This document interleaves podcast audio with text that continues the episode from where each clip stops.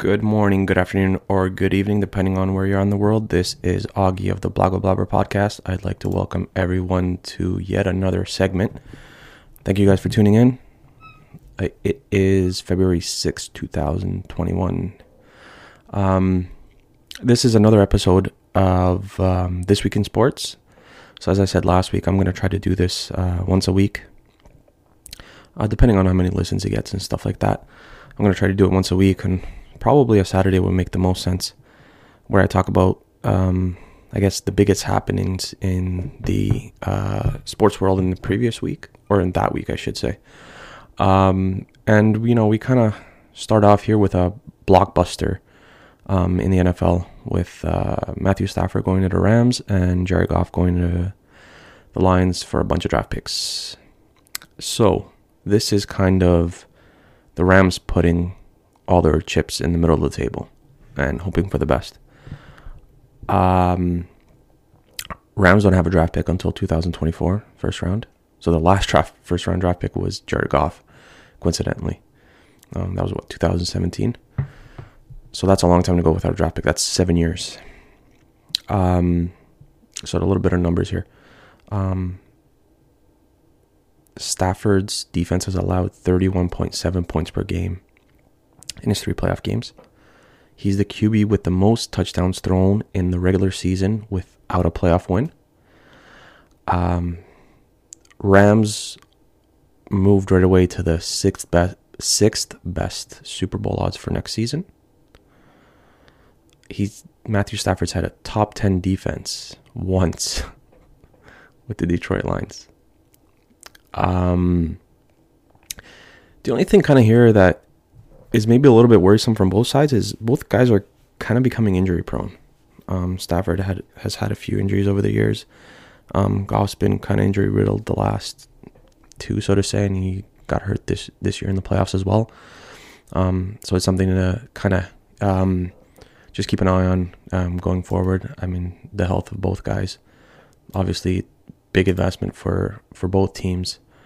Um, God forbid, uh, either the guys get injured. Um, you know, it, it, will the trade pay off and, and going forward? Um, so, also with the Rams, uh, he's going to have a better run game. So the Lions averaged 93.7 yards per game, which was third last, and the Rams were at 126 per game, which was 10th best. Um, so obviously, if Stafford isn't having the best day um, throwing the ball, you know, he's going to have um, at least a run game that he can kind of depend on, which he hasn't had um, in Detroit um, throughout the years. I think it's something like he's had 1,200 um, yard rushing games in 12 years, which is like one a year. That's insane. If you think about it, that's insane. Um, and obviously with the Rams defense, I mean, we're assuming that their defense is going to be, if it's at worst, top 10 in the league next year. Um, he's going to have a great defense. Um, so that's another thing to kind of to kind of um, to watch out for. And another thing is Stafford wanted to go to Rams, um, and it's kind of like uh, Detroit did him did him well. Like it was kind of sending off like you know we'll trade you um, where you want to go. Thanks for your service. And it's kind of like I guess what a lot of um, teams do with their star players, so to say.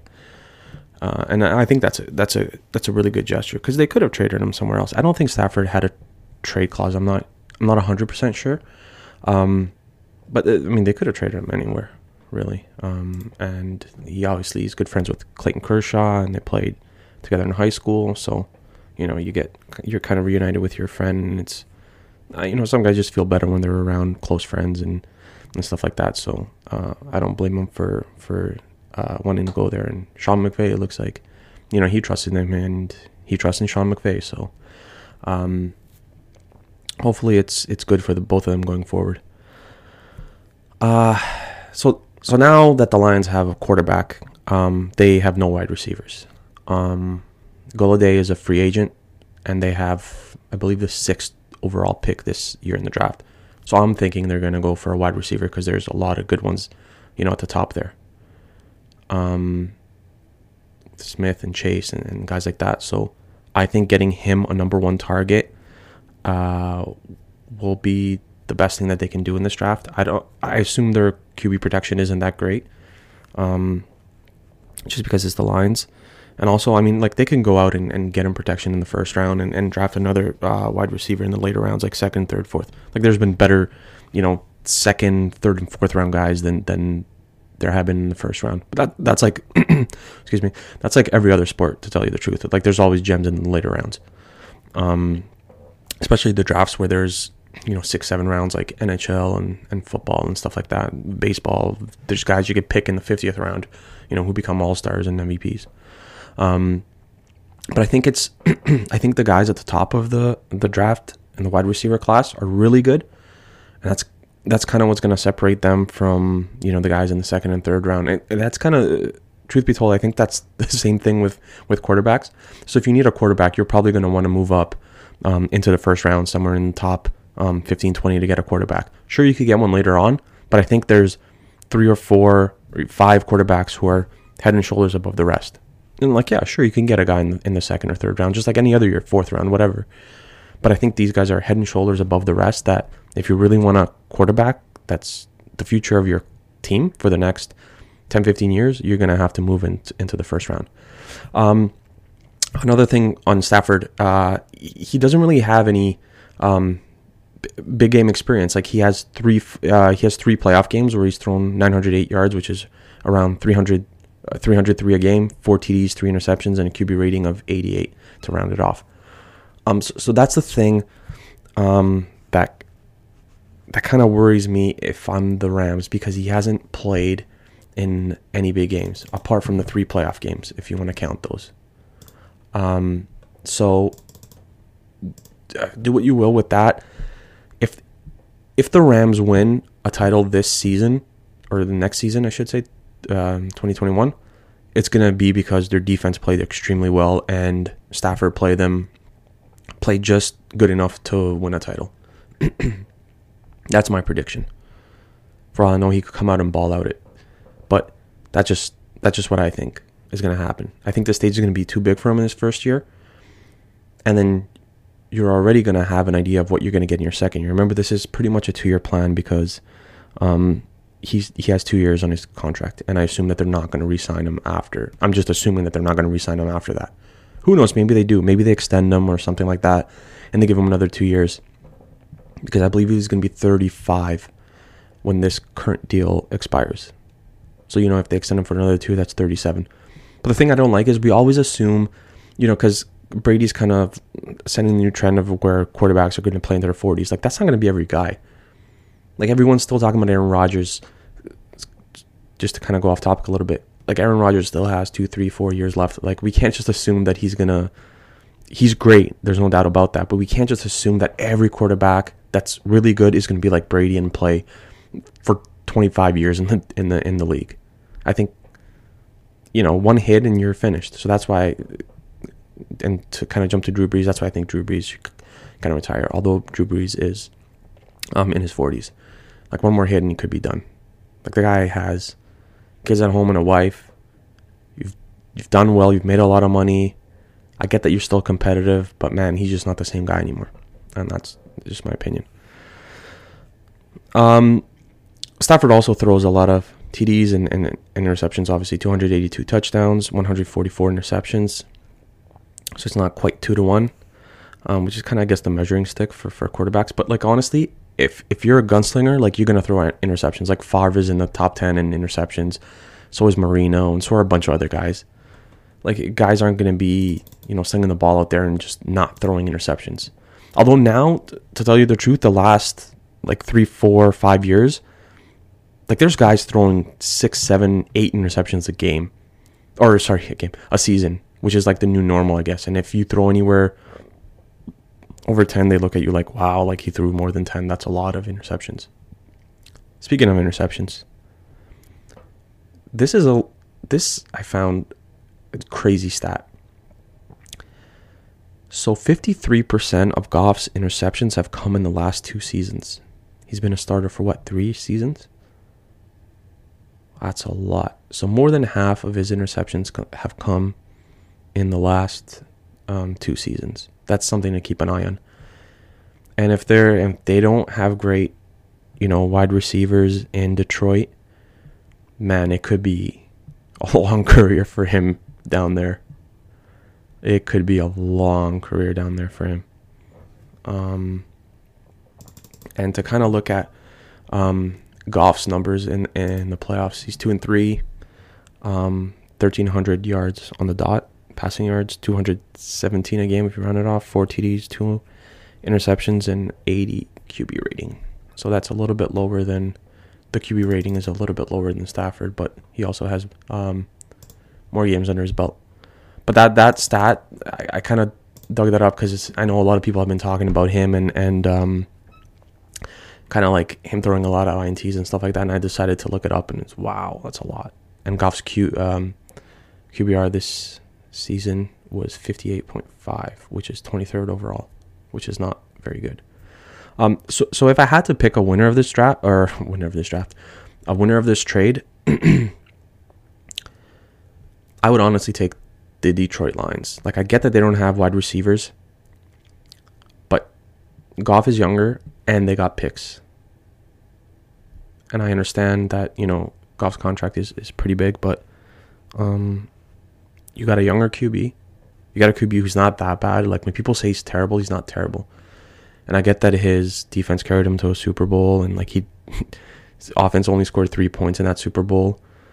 Um, but you know, sometimes he, people like to pin it on the fact that he was still young, you know, learning the ropes and, and stuff like that. Um, but I mean, I think both needed a change of scenery. Uh, McVay kind of gave up on him, to tell you the truth. So um, a change of scenery was needed for both. Would have been better if he ended up somewhere like Denver, and I'm talking about Goff. Yeah, probably. But you know, that's the hand that he's been dealt, and he's um, kind of got to play for now and and see what happens. But they they got to go out and obviously get receivers, whether that's two or three in the draft, because I don't know. I don't know if Detroit is a market where a lot of guys want to play. Um, so I, I don't know. They're gonna have to they're gonna have to either draft two or three guys, or or they're gonna have to go and sign um, free agents because I don't know who would want to play there. Um, and with their situation, I'm not too sure. But like I like I said, if I had to pick a winner right now, I'd take Detroit. And yeah, that's my opinion on that subject. Okay. Next topic. The LeBron incident in Atlanta. So LeBron got into it with a fan you know, like a shouting match, you know, profanities, all this, that. Um, and the fan's wife jumps in. Um, you know, she starts giving LeBron the business. You know, obviously it's recorded because everything has to be recorded nowadays.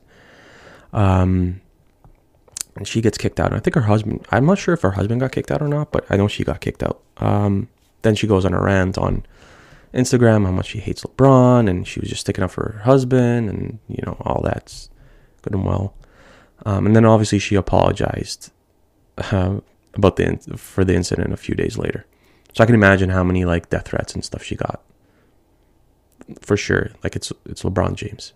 So my question is that I, I was kind of sitting today and thinking about this. Would this incident have been a big deal if it was someone other than LeBron James?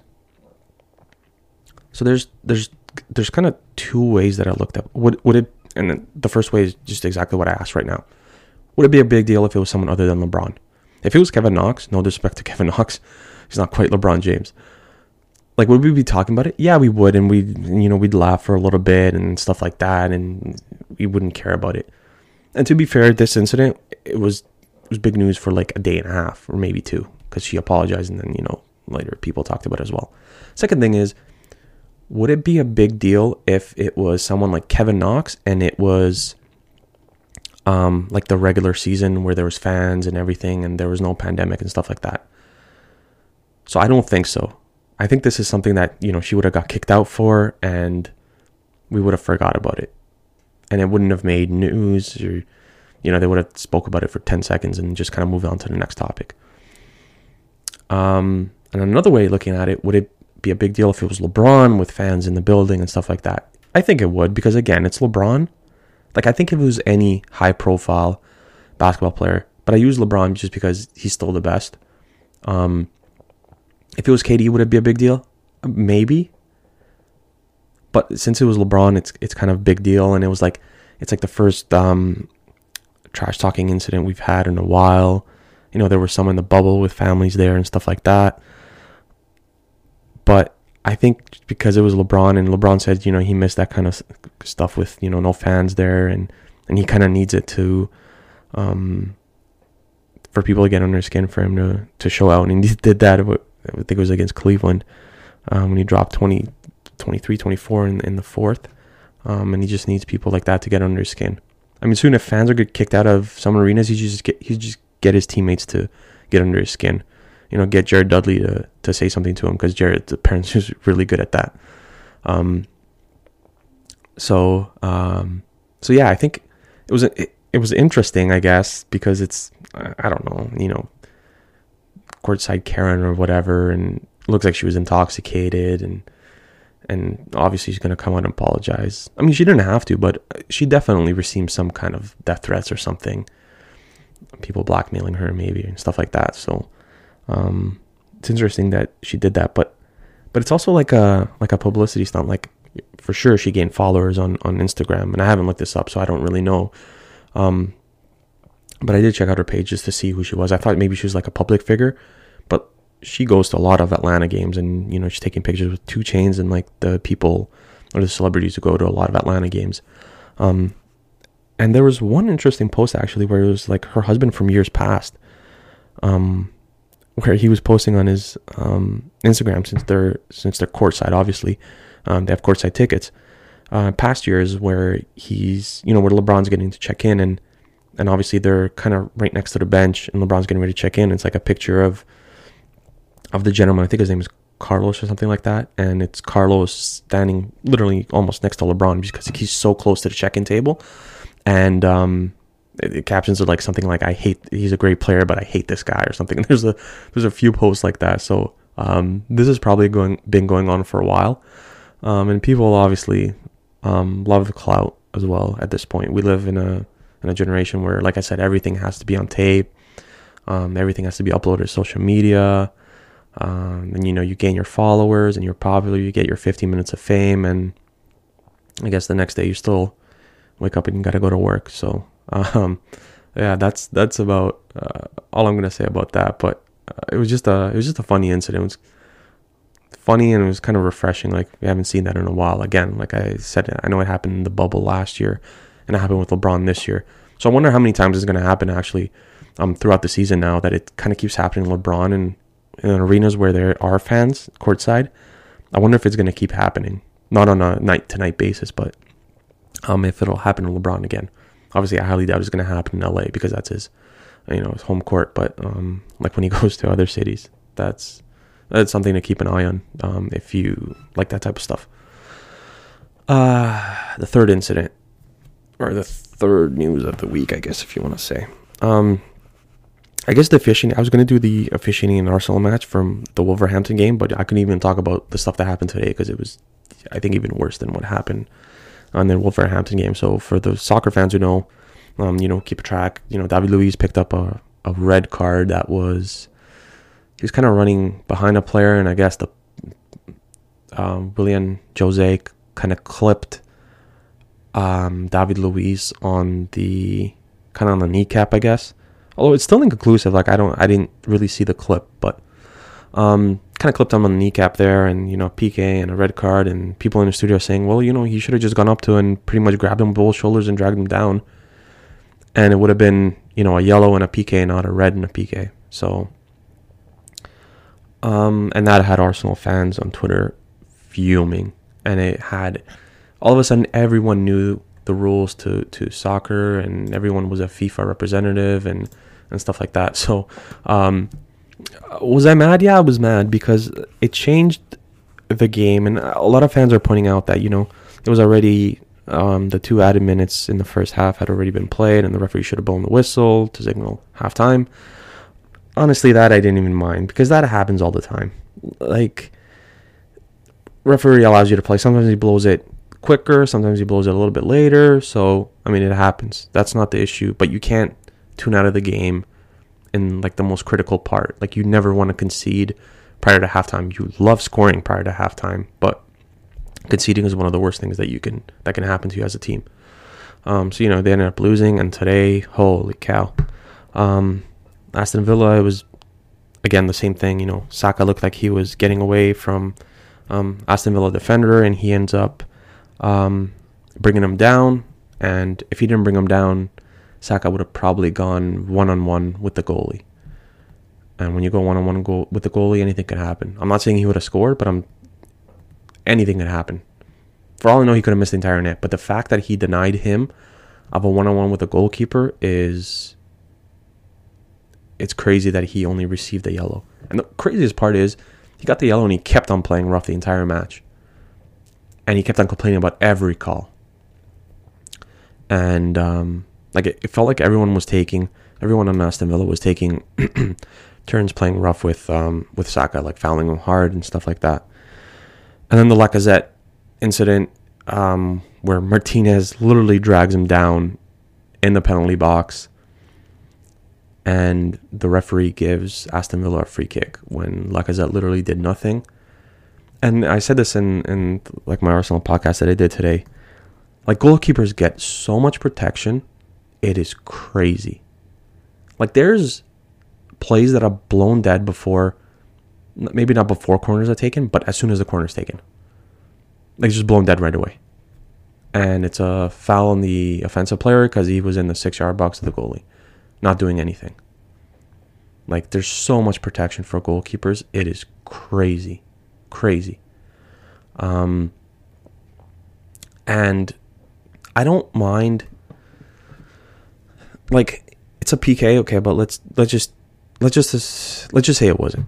You can't give let's say it was a soft call, like Lacazette went down. You can't give a free kick to the goalkeeper when Lacazette did nothing. Then you might as well just give it give it as a goal kick, not a sorry.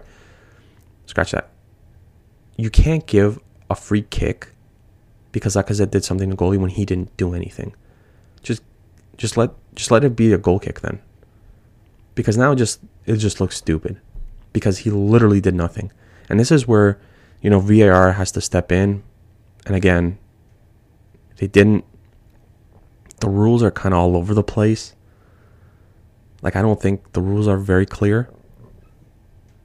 So, I mean, what I don't understand what VAR is there for.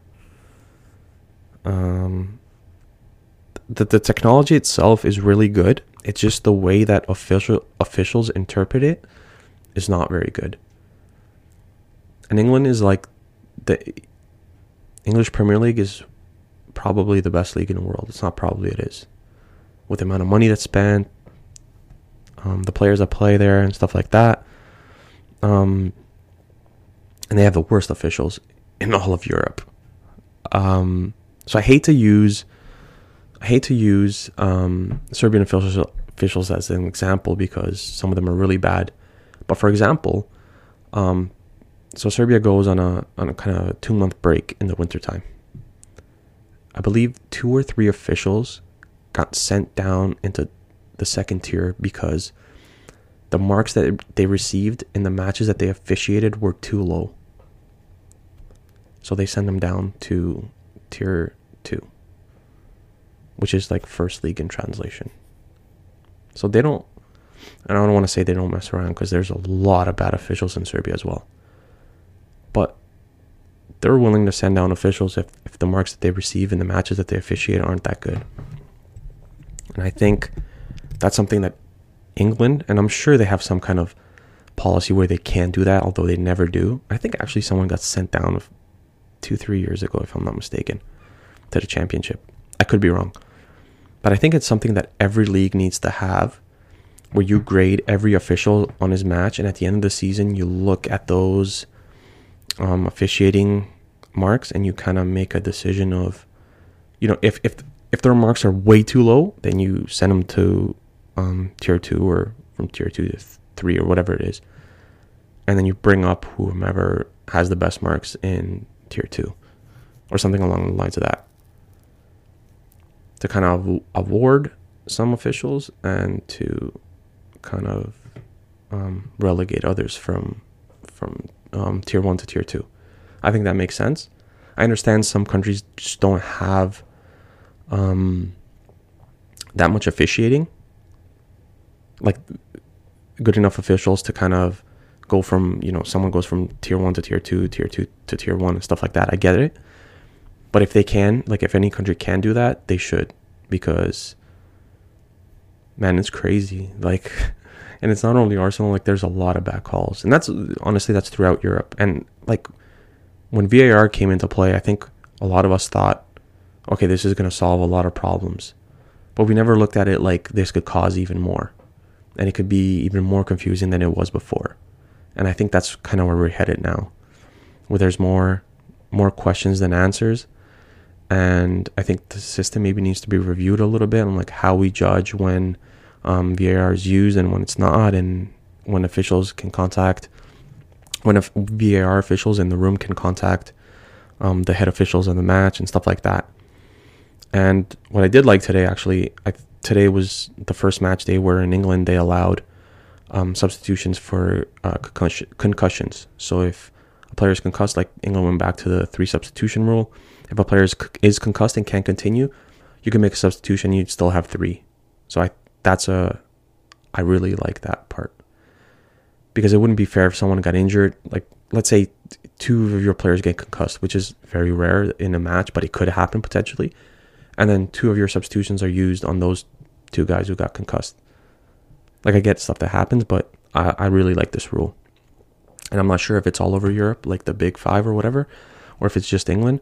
But if it is England, I think all the the Big Five should incorporate that rule as well as the other um, leagues as the years go on or next year or whenever that is.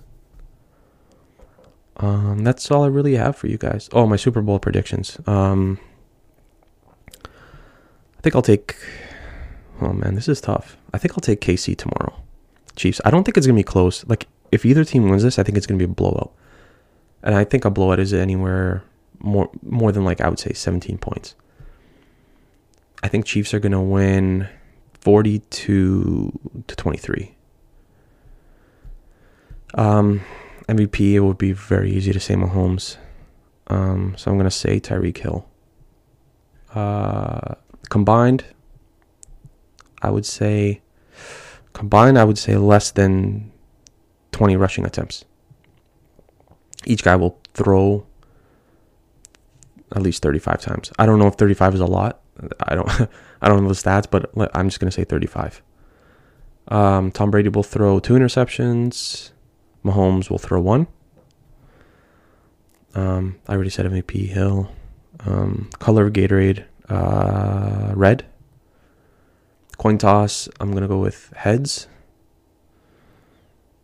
Um, I think that's about it. Yeah, those are my predictions yeah, that's it for this week's episode, ladies and gentlemen. This was This Week in Sports.